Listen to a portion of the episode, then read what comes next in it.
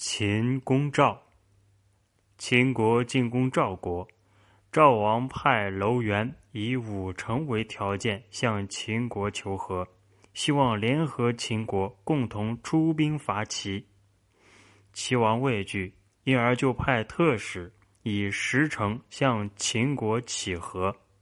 楼缓知道后也很恐惧，因而就答应把上党二十四县送给秦王。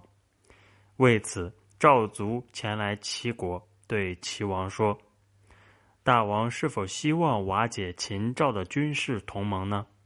假如大王想要瓦解的话，最好是由齐赵结成合纵之盟，这样赵国必然背叛秦国，齐国就无忧无虑了。”